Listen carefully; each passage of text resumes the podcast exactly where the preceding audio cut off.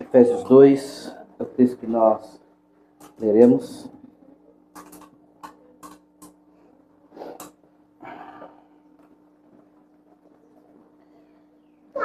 Se você já achou, feche seus olhos, vamos orar, vamos falar com o Senhor.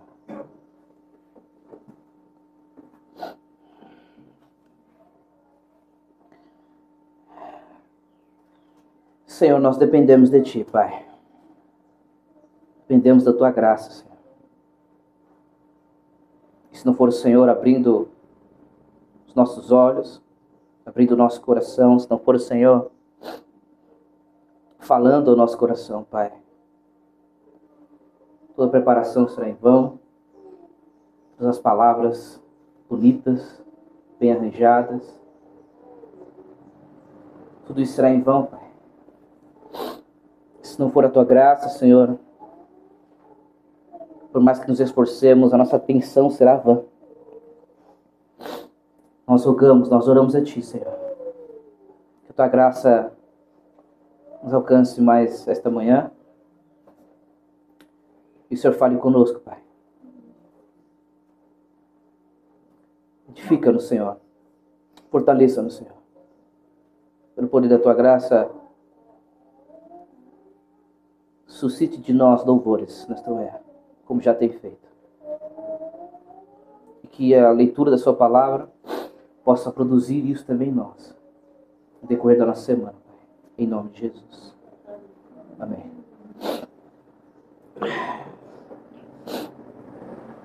Efésios capítulo 2 é o texto que nós leremos. O texto diz o seguinte: Ele lhes deu, lhes deu vida quando vocês estavam mortos em suas transgressões e pecados, nos quais vocês andaram noutro tempo, segundo o curso deste mundo, segundo o príncipe da potestade do ar, do espírito que agora atua nos filhos da desobediência. Entre eles também nós todos andamos no passado, segundo as inclinações da nossa carne, fazendo a vontade da carne e dos pensamentos. E éramos por natureza filhos da ira como também os demais. Mas Deus, sendo rico em misericórdia, por causa do grande amor com que nos amou, e estando nós mortos em nossas transgressões, nos deu vida juntamente com Cristo. Pela graça vocês são salvos. E juntamente com Ele nos ressuscitou, e com Ele nos fez assentar nas regiões celestiais em Cristo Jesus Deus fez isso para mostrar nos tempos vindouros a suprema riqueza da sua graça em bondade para conosco em Cristo Jesus. Porque pela graça vocês são salvos, mediante a fé. E isso não vem de vocês. É dom de Deus. Não de obras, para que ninguém se glorie. Pois somos feituras, feitura dele, criados em Cristo Jesus para boas obras as quais Deus de antemão preparou para que andássemos nelas. Amém. Meus irmãos, nós estamos no quarto sermão, onde nós estamos pensando sobre cinco solas da reforma protestante, e nós já ouvimos a respeito do sola escritura, e que ela precisa ir para além das nossas reuniões, nossos cultos. É maravilhoso sabermos que ah, nós oramos a palavra, lemos a palavra, cantamos a palavra, pregamos a palavra, vemos a palavra. Isso tudo é muito bom, mas fomos encorajados a tirar isso, a, a que isso também se escorra para a nossa semana e que de fato os nossos pensamentos a respeito da nossa vida, a respeito dos nossos projetos, a respeito de como nós devemos conduzir a nossa casa, que a maneira que nós buscamos para alimentar o nosso coração, para saciar a sede que há em nós, seja também a palavra de segunda a sábado, não apenas aos domingos para amanhã. E nós também ouvimos, fomos encorajados, desafiados a, nessa verdade de somente Cristo, só os Cristos. E algo interessante que foi falado aqui, achei muito interessante, foi quando o pastor Bruno Euclides disse o seguinte: se você está cansado de ouvir sobre Cristo, você não acha que precisa ouvir mais sobre Cristo, você é o maior problema dessa igreja. Eu achei isso muito interessante, confesso. Você é o maior problema dessa igreja. Você acha que você não precisa mais ouvir sobre Cristo.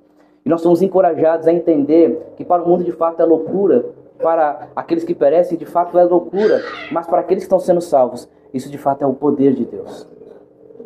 E hoje nós queremos pensar um pouco sobre sola gratia, que é a expressão que nós traduzimos como somente a graça, somente a graça. E nesse texto, Paulo ele quer despertar um, um sentimento de louvor, um, um, um aquecer um coração dos crentes de Éfeso, dos Efésios. Ele quer despertar esses crentes a se maravilharem, a regozijarem, a louvarem a obra da graça de Deus na vida deles. E para isso, ele diz a respeito dos Efésios quem eles eram. E também diz o que Deus fez por meio da sua obra, por meio da graça dele na vida desses crentes e disso ele quer encorajar essa igreja a louvar, a se maravilhar com o fato de que Deus derramou graça sobre esta igreja. E não é diferente para nós aqui hoje. O desejo do meu coração é que os irmãos saiam daqui também encorajados a se maravilharem pela bênção que é receber a graça de Deus, a salvação da graça de Deus, os olhos abertos pela graça de Deus e entender essa obra da graça maravilhosa. E para aqueles que ainda não compreendem o poder dessa graça, para aqueles que talvez nunca tenham pensado sobre isso, para aqueles que ainda não confessaram sua fé em Jesus Cristo, que ao olharem para essa obra da graça se sintam convidados a, a renunciar uma vida longe de Deus, uma vida de pecado e possam buscar do nosso Deus a salvação a quem Ele dá. Para isso, irmãos, nós vamos dividir esse texto em duas grandes partes, na verdade, em três partes.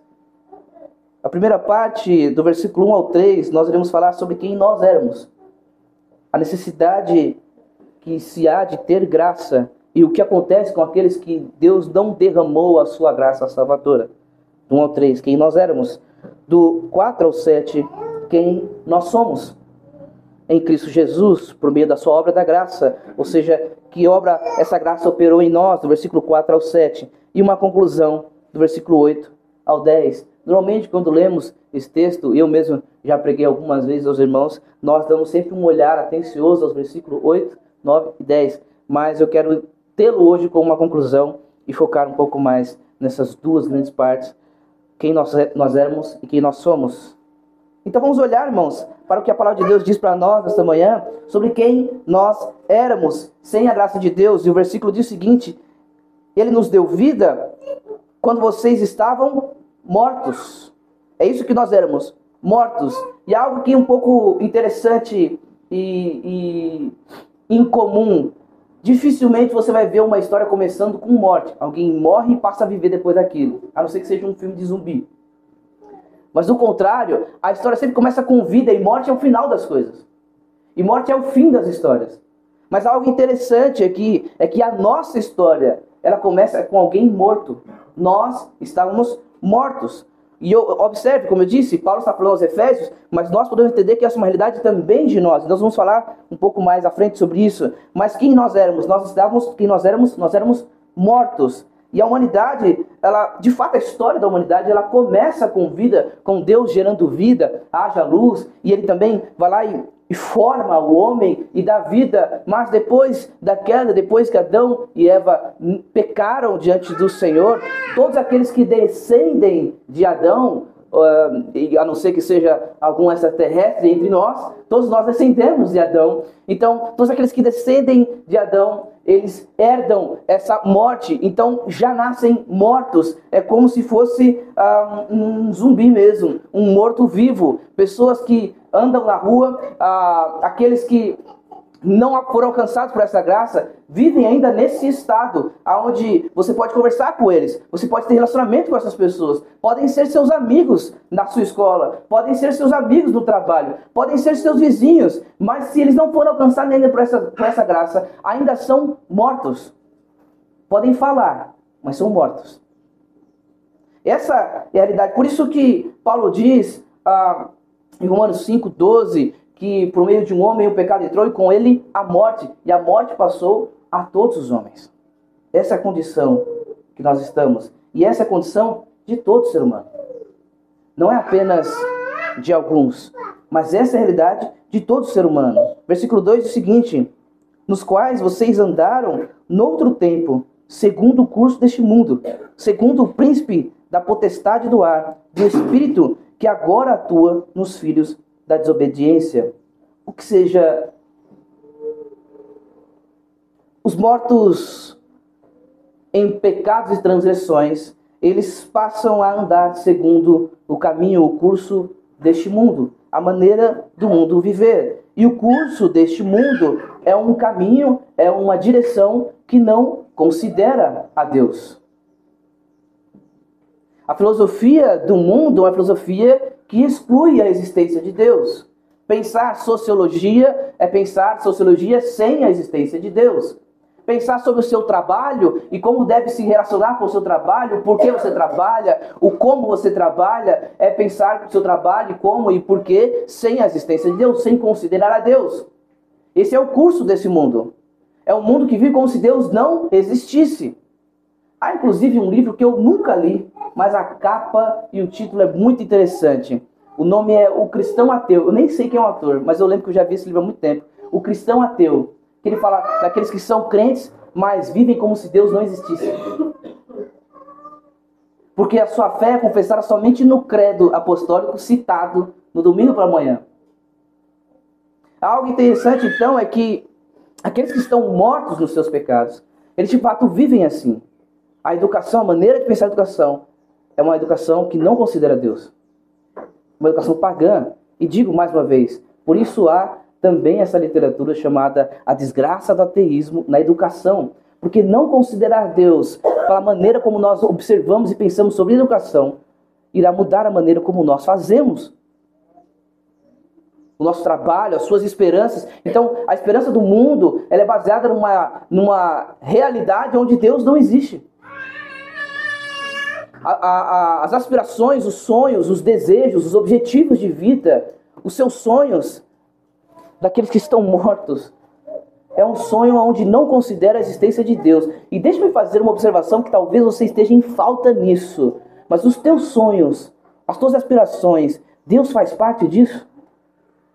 Os teus objetivos, assim. Deus está incluído nisso? Ou ele é só um meio para chegar onde você quer? Enfim. Ouça, crente, essa foi a tentação da serpente. Quando ela disse: Se vocês comerem esse fruto, vocês não vão precisar mais de Deus. Vocês serão como Deus. Então vocês não precisar mais levar em conta o que ele diz, o que ele pensa, o que ele acha sobre as coisas. Vocês verão do jeito que vocês querem. Esse é o padrão do mundo, o curso deste mundo. Por isso, meus irmãos, aqueles que vivem segundo o curso deste mundo também vivem segundo o príncipe da potestade do ar, dos, do espírito que agora atua nos filhos da desobediência. Em outras palavras, se você vive, se você ainda não foi alcançado por essa graça, você vive segundo o diabo. É, vive como um filho do diabo. Porque não considera Deus. Porque não vive segundo o seu padrão. Por isso, o que atua é o espírito que agora atua nos filhos da desobediência. Você já tão desobedeceu e todos que são seus filhos são filhos da desobediência. Essa era a minha e a sua realidade. Essa era a nossa realidade. Lembre-se Lembre-se de que a quem mais é é dado, mais é agradecido, quem mais é perdoado, mais é grato pelo perdão. Lembre-se, essa era a minha e a sua realidade. Versículo 3 diz: Entre eles também nós, todos, andamos no passado, segundo as inclinações da nossa carne, fazendo a vontade da carne e dos pensamentos. Como eu disse, essa é uma realidade de todo, todo ser humano. Isso é o que todo ser humano tem em comum. Há muitas coisas que os seres humanos têm em comum. Muitas coisas. Eu não vou saber dar a porcentagem das coisas aqui. Por exemplo, a 70%, 98% dos seres humanos são tudo iguais, o que muda são apenas. Eu não vou saber dar essa porcentagem para você, mas sei de uma coisa que todo ser humano é igual. 100%. Todos estavam mortos, ou estão mortos. Eu digo estavam, porque essa é uma realidade passada para aqueles que foram alcançados pela graça de Deus. Agora, o que significa estar mortos em pecado e transgressão? Viver segundo o curso deste mundo. Paulo Luiz Miúcio, um pouco mais, ele diz que é como andava no passado, segundo as inclinações da nossa carne, fazendo a vontade da carne, dos pensamentos. Lembra-se de juízes? Final de juízes, cada um fazia o que acreditava que era certo porque não tinha um rei.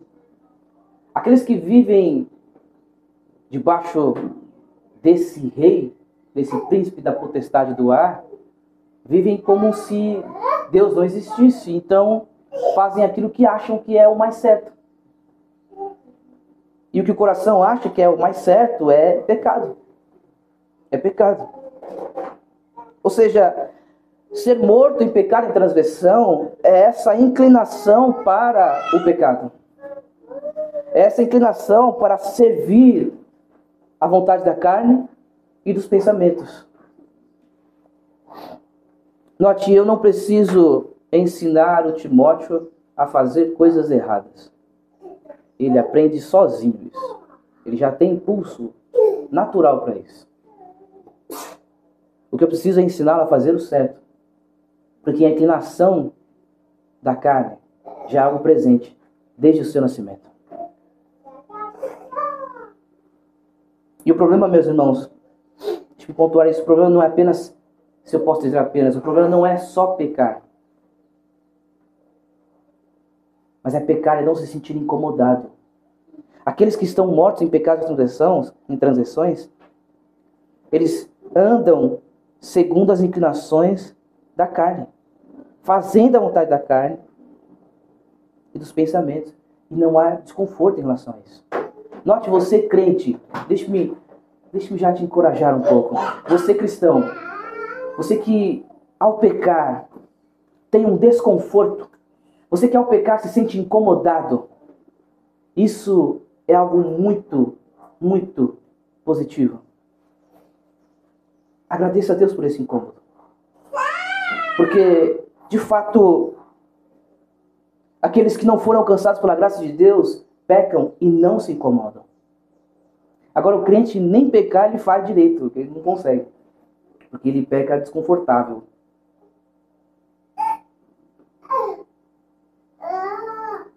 Viver segundo a carne, segundo a vontade da carne, dos pensamentos, é a incapacidade de vencer o pecado de dizer não ao pecado.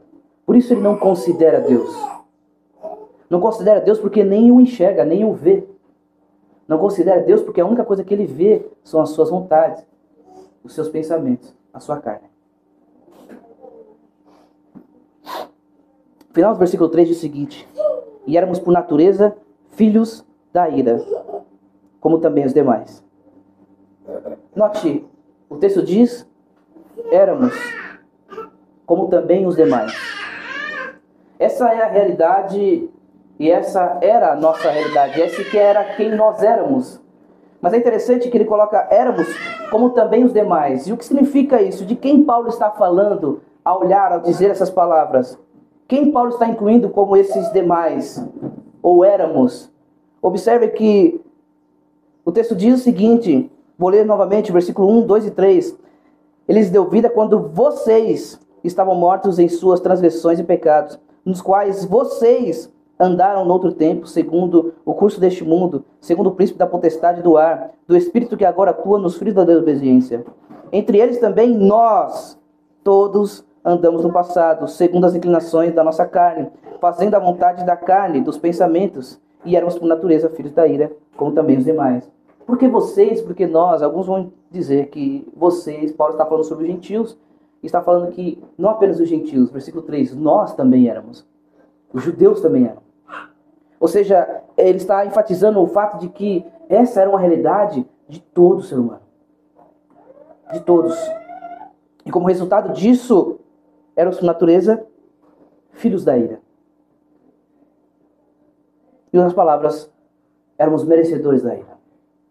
Merecedores da ira. O texto diz em Romanos 6: o salário do pecado é a morte.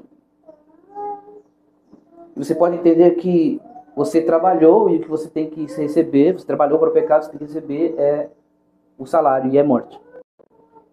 Mas acho que faz um pouco mais sentido pensar o contrário. É que o pecado trabalhou para você e lhe serviu. Era isso que você queria? Era o pecado? Então ele lhe deu. Agora você precisa pagar. E o seu pagamento é morte. É a sua morte. Por isso, éramos por natureza filhos da ira. O ponto aqui, irmãos, é que essa é a nossa condição. Esse é quem nós éramos. Corruptos. Herdamos essa natureza corrupta inclinada ao pecado e herdamos naturalmente também a culpa pelo pecado. Mas Deus, versículo 4. Mas Deus. E nós falamos, se não me engano, quando ainda nem éramos igreja, era apenas um pequeno grupo, digamos assim. No Natal de 2019, nós falamos sobre o mas de Deus. Mas Deus. E o mas de Deus é algo maravilhoso. A terra era sem forma e vazia. Mas Deus veio e disse: haja luz. E houve luz. Adão e Eva pecaram. Mas Deus Deus, Deus de fato amaldiçoou Adão e Eva. Mas, mas Deus, no meio dessa maldição, trouxe uma palavra de esperança, o proto-evangelho. Ele disse que da semente da mulher viria aquele que pisaria a cabeça da serpente. Nós poderíamos fazer isso durante muito tempo. Você pode pegar o texto bíblico de Gênesis Apocalipse e pensar, sim, o mundo estava um caos em pecado, mergulhado em pecado. E Deus condenou a nação. Deus condenou o mundo. Mas Deus salvou Noé e a sua família. E nós podemos continuar seguindo. O mar de Deus, irmãos, existe causa da sua misericórdia e do seu grande amor com que nos amou. O texto diz: Mas Deus, sendo rico em misericórdia, por causa do grande amor com que nos amou. Ou seja, o mais de Deus, a intervenção divina, a mudança de Deus na nossa vida, ela existe por causa da misericórdia e da graça e do amor de Deus com que nos amou. Irmãos, deixe chamar a tua atenção para o fato da Deus ser rico em misericórdia e por isso ele intervir. Deus descobriu uma maneira pela qual ele pudesse ser justo e ainda assim perdoar os nossos pecados. O autor diz o seguinte: quando nós pensamos na misericórdia de um tribunal, ouça, com atenção. Quando nós pensamos na misericórdia do tribunal, nós pensamos em um juiz passando por cima da culpa do condenado. Assim, está perdoado. Ele continua sendo culpado dos seus crimes, mas está tá, tá, tá livre. Pronto. Ele era condenado, mas ele passa por cima dessa condenação. Quando nós pensamos então em misericórdia de um tribunal, nós pensamos em um juiz passando por cima da culpa do condenado. Quando pensamos na misericórdia de Deus, nós pensamos em Deus carregando a culpa, sustentando a lei em toda a sua majestade e ainda assim salvando os culpados. Ouça atentamente, isso é muito, muito belo. Deus salva o culpado não porque se arrepende de condená-lo. Deus salva o culpado porque ele encontrou um substituto, Cristo Jesus. Irmão, se não fosse se não fosse o mais de Deus.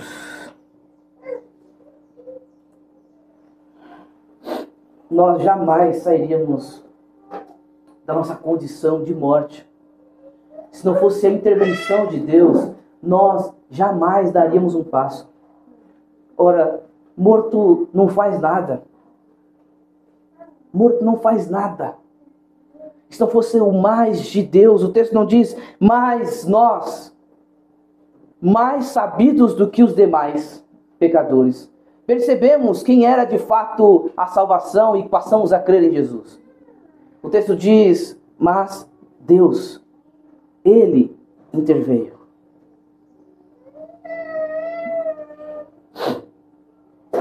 Nós podemos, irmãos, nós, nós podemos fazer muitas coisas, nós podemos civilizar o ser humano. Nós podemos sim civilizar o ser humano, nós podemos educá-lo. Nós podemos colocar barras de ferro na entrada do metrô para poder educar, civilizar as pessoas para que elas entrem sem atropelar umas às outras. Mas nós não podemos transformar os corações. Nós não podemos mudar a natureza. O máximo que eu posso fazer é trazer alguns corretivos e educar os meus filhos. Mas não posso mudar a natureza deles. Não posso abrir os seus olhos contra a fé no Senhor Jesus Cristo. Apenas Deus. Apenas Deus. Então, quem nós somos, irmãos? O que a graça fez conosco. Mas Deus, sendo rico em misericórdia, por causa do grande amor com que nos amou, e estando nós mortos em nossas transgressões, nos deu vida juntamente com Cristo. Pela graça, vocês são salvos. Percebe que parece que Paulo dá uma bagunçada no texto aqui. Ele fala, vocês, é, é, é, e estando nós mortos em nossas transgressões, nos deu vida juntamente com Cristo. Pela graça, vocês são salvos. E juntamente com Cristo, parece que ele entra uma frase no meio, assim, sabe? É como se ele estivesse dizendo algo. E ele fala assim: percebe, pela graça que isso acontece. Então ele continua dizendo: ou seja, Deus nos deu vida. Nós estávamos mortos em nossas transgressões, mas Deus nos deu vida juntamente com Cristo. Arthur Pink, não Pink, Pink, outro Arthur. Ele diz o seguinte: os processos da morte, ressurreição e ascensão pelos quais Cristo passou são reproduzidos misticamente no cristão como uma morte para o pecado. Ou seja, o que ele está dizendo aqui é que o fato de Cristo ter morrido, ressuscitado e ascendido, isso não está desligado de nós. E que a obra do Espírito Santo opera em nós esse grande milagre de misticamente nos unir com Cristo. Por isso, Paulo diz, inclusive nesta mesma carta, no capítulo 6, versículo 32, se não me engano, que grande é esse mistério, me refiro a Cristo e à igreja. Ele está falando da nossa união mística com Cristo. Ou seja, o Espírito Santo faz essa obra aonde quando Cristo estava morrendo na cruz, nós estávamos morrendo juntamente com Cristo. Aonde Cristo, ao ressuscitar ao terceiro dia, nós estávamos juntamente com Cristo ressuscitando ao terceiro dia. E Cristo ter ascendido ao céu, nós também experimentamos isso. Por isso o texto diz: E juntamente com ele, versículo 6, nos ressuscitou e com ele nos fez assentar nas regiões celestiais, em Cristo Jesus. Nós, em Cristo Jesus, juntamente com Cristo, por meio dessa obra do Espírito Santo, por causa da graça desse Deus, experimentamos esse milagre de morrer para o pecado, de ressuscitar, a ressurreição de uma nova vida e ter uma participação da vida celestial com Cristo. Ou seja, abra sua Bíblia em Romanos. Vamos, vamos ler esse texto. Romanos 6.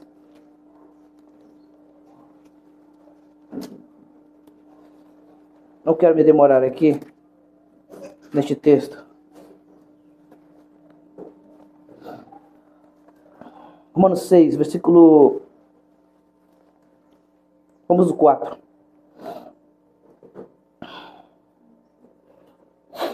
Posso ler? Amém?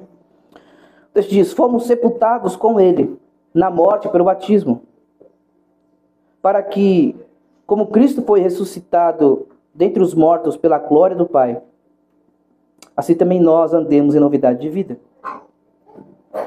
Aqui está, Paulo está dizendo as mesmas coisas, um pouco mais ampliadas, em mais palavras. Porque se formos unidos com ele na semelhança da sua morte, certamente o seremos também na semelhança da sua ressurreição. Sabemos isso, sabendo isto, que a nossa velha natureza foi crucificada com ele, para que o corpo do pecado seja destruído e não sejamos mais escravos do pecado. Note, não sejamos mais escravos do pecado. Pois quem morreu já está justificado do pecado.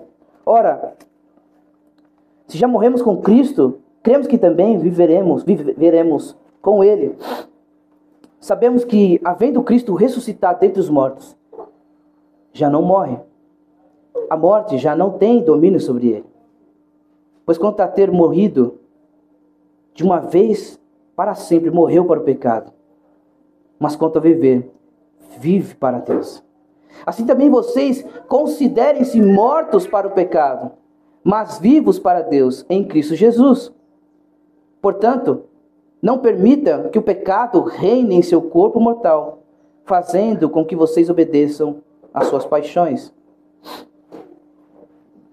Também não ofereçam os membros do corpo ao pecado como instrumentos de injustiça, mas como pessoas que passaram da morte para a vida. Ofereçam a si mesmos a Deus e ofereçam seus membros a Deus como instrumentos de justiça, porque o pecado não terá domínio sobre vocês, pois vocês não estão debaixo da lei, e sim da graça. Irmãos, esta é a obra da graça de Deus. Esta é a obra do Espírito Santo. É fazer com que antes você, que era escravo, que vivia segundo o curso deste mundo, que vivia, a, a, a, atuava como, como o Espírito, aliás, como o Espírito atua nos filhos da desobediência, nós que antes vivíamos as inclinações da carne, fazendo a vontade da carne dos pensamentos, agora nós ressuscitamos juntamente com Cristo, ou seja, o pecado não exerce mais domínio sobre nós. O pecado não exerce mais domínio sobre nós. Ou seja, lembram-se de Tito 2? Tito 2, 11 diz que a graça se manifestou salvador a todos. Então ele diz sobre a graça que nos educa. Essa graça que foi derramada para nos salvar também é a graça que nos santifica, que nos transforma, que nos molda e que nos capacita a não sermos mais escravos do pecado.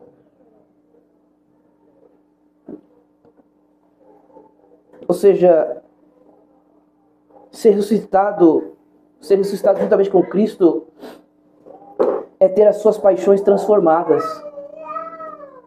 é ter as suas alegrias, os seus prazeres transformados. Por isso não sente mais prazer no pecado como antes. Antes, na vida de como nós éramos, antes havia pecado e nem havia incômodo, nem havia desconforto em relação a isso. Não havia desconforto.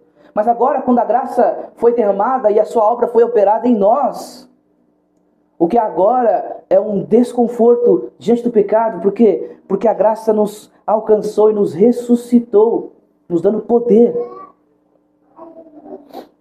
Para dizer, junto com o salmista, no Salmo 63, verso 3, porque a tua graça é melhor do que a vida, os meus lábios te louvam. A tua graça é melhor do que a vida. Antes, a tua vida era tudo que você mais valorizava. Você mesmo e o teu ego era tudo que era mais importante para você. Mas agora, com a graça de Deus te alcançando, existe alguma coisa além de você mesmo.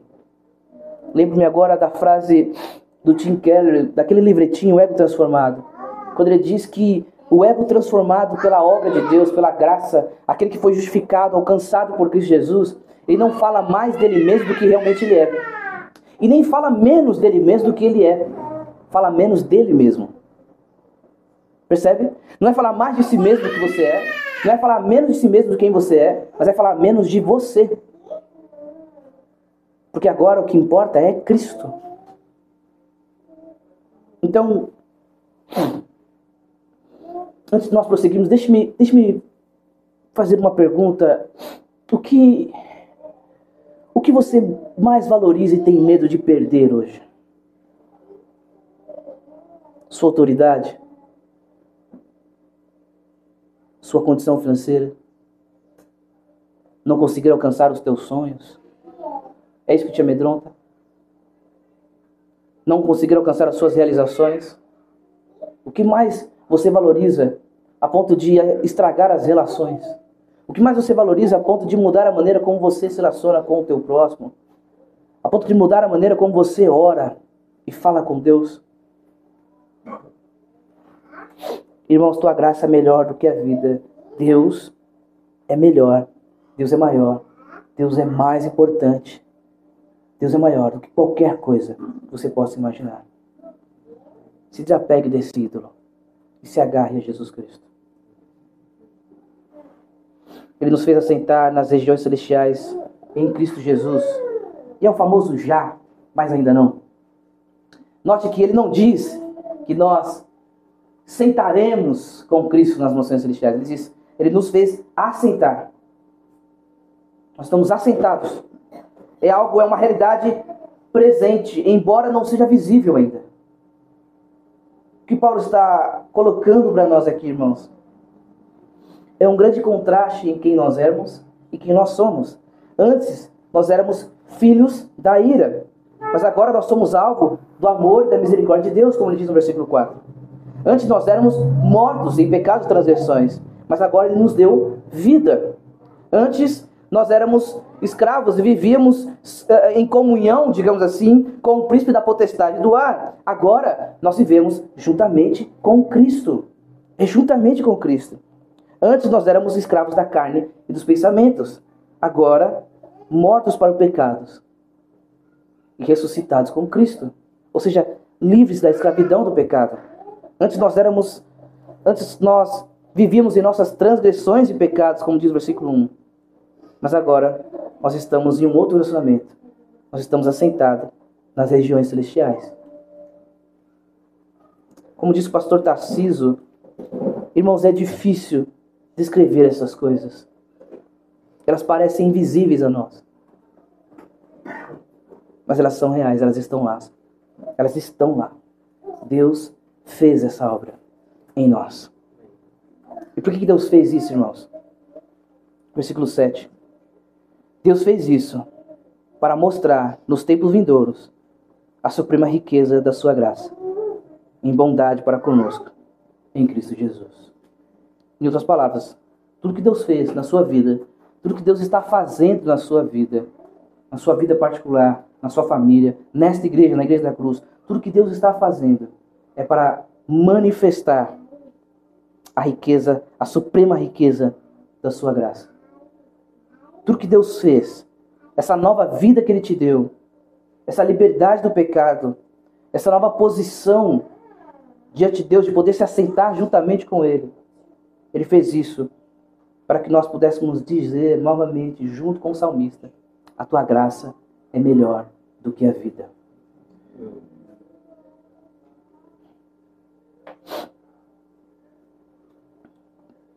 Tudo isso é pela graça, irmãos. Versículo 8 diz: Porque pela graça vocês são salvos. Pela graça vocês são salvos. Não tem nossa intervenção aqui. Como disse, o primeiro passo é mas Deus, não mas eu. Você vai observar no mesmo versículo, porque pela graça vocês são salvos mediante a fé, e isso não vem de vocês é dom de Deus. O que significa isso? Imagine que um bilionário está saindo do seu prédio e ele encontra um mendigo e ele diz assim: Eu estou disposto a te dar agora mesmo um bilhão de dólares. Só precisa fazer uma coisa. Poxa, então demorou. Eu quero. Está disposto a me dar? Eu quero. Só precisa fazer uma coisa. Você precisa me dar uma nota de 5 antes.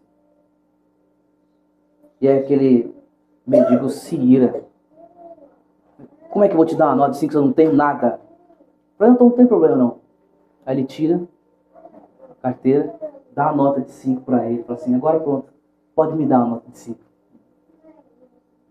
É isso que acontece na obra de salvação. A fé que você tem é dom de Deus. Até a fé que você tem foi dada por Deus para que você pudesse receber a salvação. Por quê? Porque é pela graça. Por que pela graça? É pela graça porque o que você merecia era a ira. nós éramos filhos da ira. Por que pela graça? Porque se dependesse da nossa, de nós, nós não conseguiríamos fazer nada, porque estávamos mortos. E morto não faz nada. Por que pela graça? É pela graça para que você não se vanglorie, como diz o versículo 9. Para que você não se orgulhe em dizer, não, ainda bem que eu sou mais inteligente do que os demais parentes. E eu consegui perceber que faz sentido a vida em Cristo.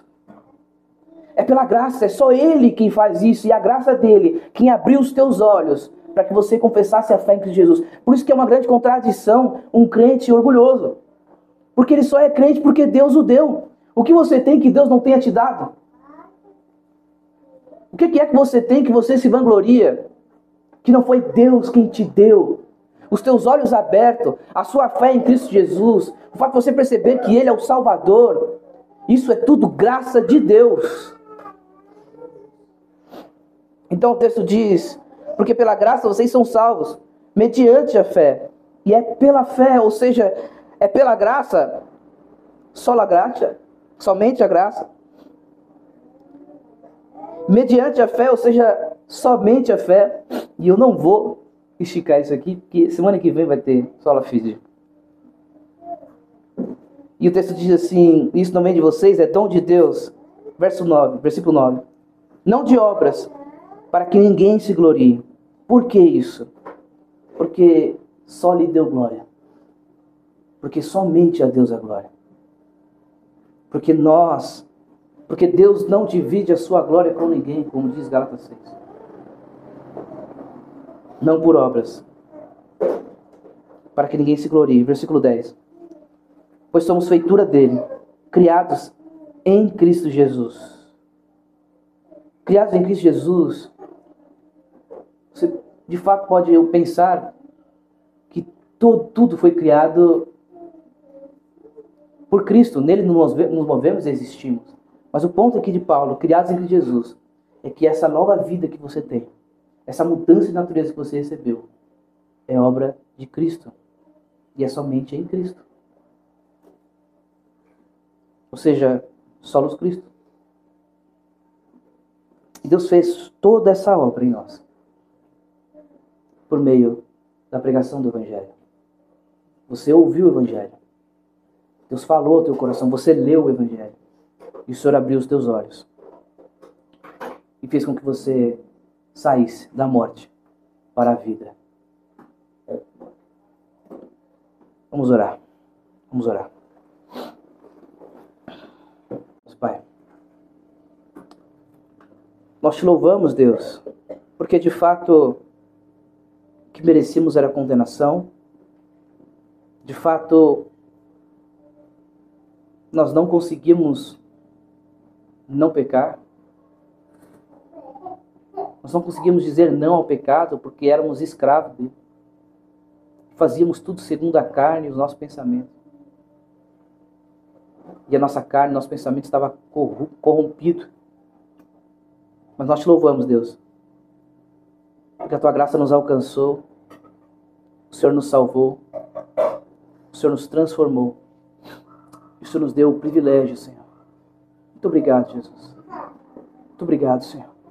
O Senhor nos deu o privilégio de nos assentarmos juntamente com Cristo. O Senhor nos deu vida e nos ressuscitou. Nós te louvamos, Senhor. Nós te louvamos, Deus. Que ao pensar sobre esta obra do Senhor em nós, nós possamos de fato fazer aquilo pelo qual o Senhor operou sobre nós. Louvar a maravilhosa graça do Senhor.